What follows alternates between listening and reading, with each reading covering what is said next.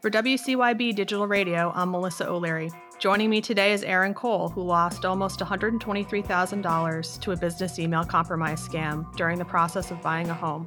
There's actually an interesting twist to this case, and I personally cannot wait to explore it a little bit more. Aaron, welcome. Hey, Melissa, thanks for having me. Yeah, of course. Before we get to the twist, can you just lay the general groundwork of what happened to you and how the scam went down? Yeah, sure. We were in the process of selling our first home and buying our new home at the same time, both running through the same title company.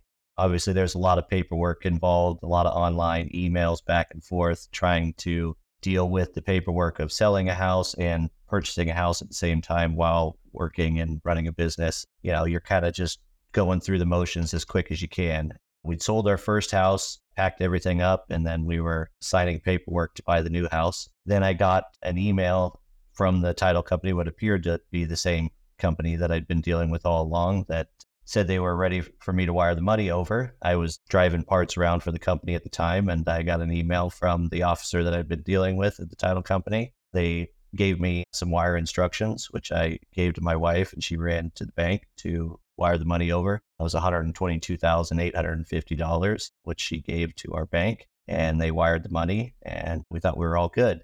About a week later, I got a call from the title company that said, Hey, we're ready to have you wire the money over.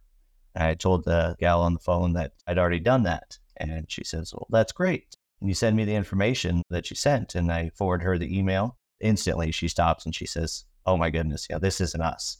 We didn't send you this obviously I said, You're kidding me, right? Like, no, this isn't us. I don't know where this email came from. So I called my boss, told him I needed to go talk to the bank, talk to the police, that kind of thing. And so I did. I stopped my work day and went to the bank, and they said, Nope, we did exactly as you asked, and we wired the money away. I went to the police after that to file a report, which they took all my information and said, Hey, you know, this happens all the time. And I called the title company after that, ended up talking to vice president of a pretty large company. And he empathized my situation, kind of gave me a little background about how this kind of thing happens all the time. You know, they put warnings about this and you need to be careful not to trust an email. And basically said, well, we're really sorry, but you're on your own. We tried to warn you. You got to watch out for this kind of thing. And you didn't. So good luck to you. The only reason we had that kind of money was we had bought our home in 2012 when they were giving houses away. Spent six years there, remodeled, put a lot of money into it ended up selling it for about twice what we bought it for. Took all of that money, put it into the new house so we could afford a bigger house because we were expecting a third child. And then basically, when I was told that, you know, all the money was gone, I couldn't afford to buy the new house. I couldn't even afford to buy my old house back. So I had to go home and tell my wife, stop packing because we don't have anywhere to go. I just gave all the money away to criminals and there's nothing we can do about it.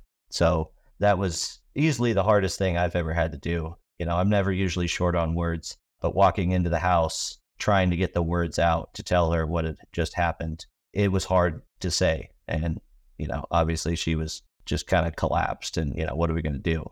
We had nowhere to go. All the money was gone and we had to be out of our house in a week and the sale of the new house was gone. I mean, I didn't have money to put down for rent to go anywhere or to put our stuff. So we were just kind of stuck. Wow.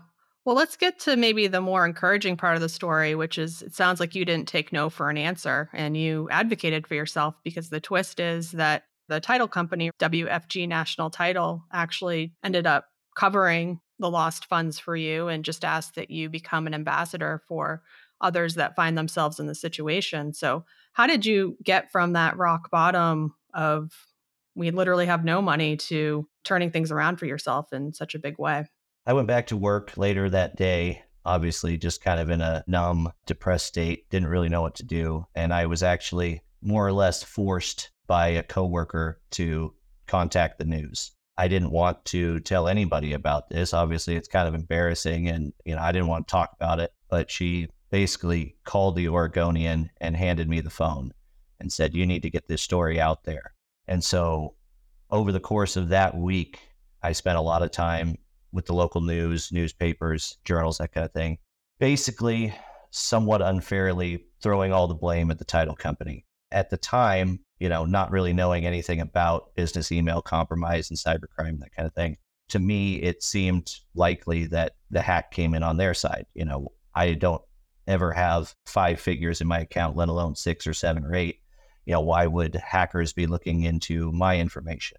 It seemed more likely that it was the title company. And most people in the world, much like myself, don't really understand the inner workings of large corporations like that. And so I basically put a lot of bad press out there for the company and talking back and forth with them. And they finally came to me four days later with a new idea, you know, how to make us whole teach me how it really works in there and try and get me to help others, you know, not suffer a similar fate, get the word out, talk to people.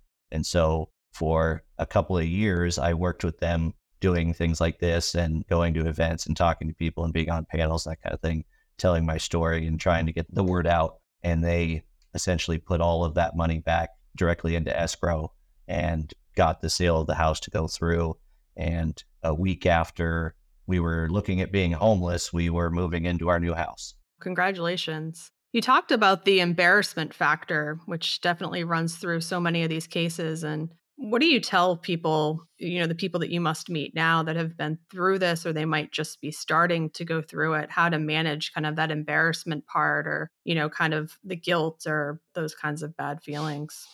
You know, everybody's different on how you're going to handle personally going through that. The only thing that I can do, and I have done a lot since then, is other people who are moving large amounts of money doing anything like this is the simplest thing that it comes down to two years of training and working with them is pick up the phone and call a trusted number. Everything is done through email. The email is the easiest thing in the world to impersonate. You know, I got an email that looked like it'd come from the right person. The title blocks were the same the phone number was the same as all of the emails that I'd gotten, but the email address was slightly different. There was a period in between the title company's name, something so small that normal people who don't deal with this every day wouldn't notice. But had I looked at the title block, seen her name, and picked up the phone and called her and said, Hey, did you send me this email? She would have said no, and it would have been stopped right there. So that's the biggest piece of advice that I can give people is it's fine to do all this online and through email all the way up until you're ready to move money. And then you need to call a number that you know, whether that's your real estate agent, your title company, whomever, and just make sure before you move anything that you're talking to the right people because they do. Every piece of paper that you get has warning signs. This is, you know, big, bold, bright red letters, you know, cybercrime, you know, check a number, that kind of thing. But it's more like terms of condition to people when you're trying to do this. You just scroll down to the bottom as fast as you can find where to check the box and send the email and you move on. You know, when it's not something you deal with every day. The title company, they have training in place to spot phishing attacks, that kind of thing. You know, I thought that they weren't in my email because all of my checkups say that nobody's been in there, but they don't hack into your email. You know, there's Facebook leaks, all different types of places where they could have gotten my login, password, and username and been logged into my email for years without making it look like they had hacked in there. So Google does a checkup and says, you know, your email's fine. Nobody's hacked into here. Well, they haven't because they signed in there correctly. And they just sit in there and they wait and wait and wait. And then once something pops up that says closing or wire, then they pay attention and they wait for the right time to be able to get in between you and where you're trying to get the money. And then they have you send it somewhere else. So it's just call and talk to somebody. It's kind of, you know, I grew up in the technology age. You know, you're used to just trusting an email, a text message, the internet, that kind of thing. But you almost have to take a step back a couple decades and just pick up the phone, talk to a person that you know their voice, that you know their office, that kind of thing. Just try and slow down as much as you can when you're moving large amounts of money because it's not like it was 10, 15 years ago where you'll get an email that's written poorly or the grammar is off or it's obvious that this isn't who you've been talking to. These guys are good. You know, they used to go after the title companies directly, but then they, you know, knew how to spot this stuff. Then they start going after the buyers or the sellers, the people that aren't as trained to spot this kind of thing. Every time we try and get ahead of it, they adapt. You know, they have to get better or they can't do it anymore. I heard a stat when I was going through this stuff that, you know, the average bank crime, you know, walking into a bank and stealing money, you'll get a thousand dollars you know, and you have cops chasing you instantly. The average cyber crime is a million dollars. You know, why would you ever walk into a bank with a gun if you could just sit behind the desk and get way more money and not have to deal with consequences? It's a lot of money every day that's being lost to this kind of thing. Right. And as you've mentioned, the financial incentives to criminals continues to grow. So, where do you think this is all heading in terms of scams and how people should protect themselves, aside from, of course, picking up the phone and calling more? It's tough. I see stories all the time of it still happening to people. In 2018, when it happened to me, it was about a 600 million a year scam just in selling of houses. The following year, it was 1.2 billion. The next year, it was you know a couple billion. It's just growing and growing because they get better at it, and more and more people are getting into it. As far as how do you protect yourself, I don't trust anything at this point when it comes to emails. You know, you can highlight the actual email address and see where it's coming from. I've gotten them from my own office, what appeared to be my boss, trying to have us buy things for the office. It says Russ Cole, you know, but then you look actually up at the email address and it's coming from some random Gmail. You have to be really aware of everything that's going on. Don't trust that what shows up is what it looks like. I've gotten to spend a couple of years talking to people who've dealt with cybersecurity. And so I know a lot more of the background stuff that they do, training sessions on their own companies to try and catch their own employees and teach them ways to get around it. But for the everyday person that deals with buying and selling a house maybe once or twice in your life, it's tough. And it's not just there. They're coming at you from different angles. This is just one way. You know, they're coming after businesses, stealing business information and hijacking them for a lot more money than that. It's tough. The only thing that I do is every single thing that I get, I go through it very carefully. I mean, you could be talking to someone you do business with all the time, and all of a sudden there'll be an email that's not really from them you got to be cautious. You can't trust email. Well, that's the way that the attackers work around things. I think 98% of attacks start with social engineering, more of a human based tactic to get around all of the products and all the tooling that so many companies and governments invest billions of dollars into. But these simple tactics, this asymmetric threat, is mm. what kind of gets around that. And it is so interesting that folks like you and me have to be our own defender in terms of just looking very carefully at information and scrutinizing information because there's certainly not a defense shield up protecting us. So you've really got to be your own advocate as you've been in your case. And just really great that you were able to find a way to recoup the funds and, you know, kind of continue on your path. And I just applaud you for everything that you've done in the space. It was a crazy week. You know, I was working at the same time. I had my phone on my ear all day long, calling everybody. I was talking to FBI agents and bank people and all over the country. And I spent eight to 10 hours a day on the phone, just talking to anybody who would listen. And I was very, very fortunate that this happened for us because it happens to people all day, every day that don't have this good fortune that we got. And we actually were able to move into our house on my son's fifth birthday. It'll always be an interesting story. But yeah, we are very, very fortunate. And my heart just breaks for everybody else out there that falls victim to this. It's not fair. You try and do the right thing. You know, you go to work, you take care of your family, you do the best you can, you, you pay your taxes, and then somebody who just steals it from you. It's a weird feeling. It is. And somebody you'll never know, right? I mean, do you have any information on where the attack came from, who the scam artists were? Actually, they tracked the money.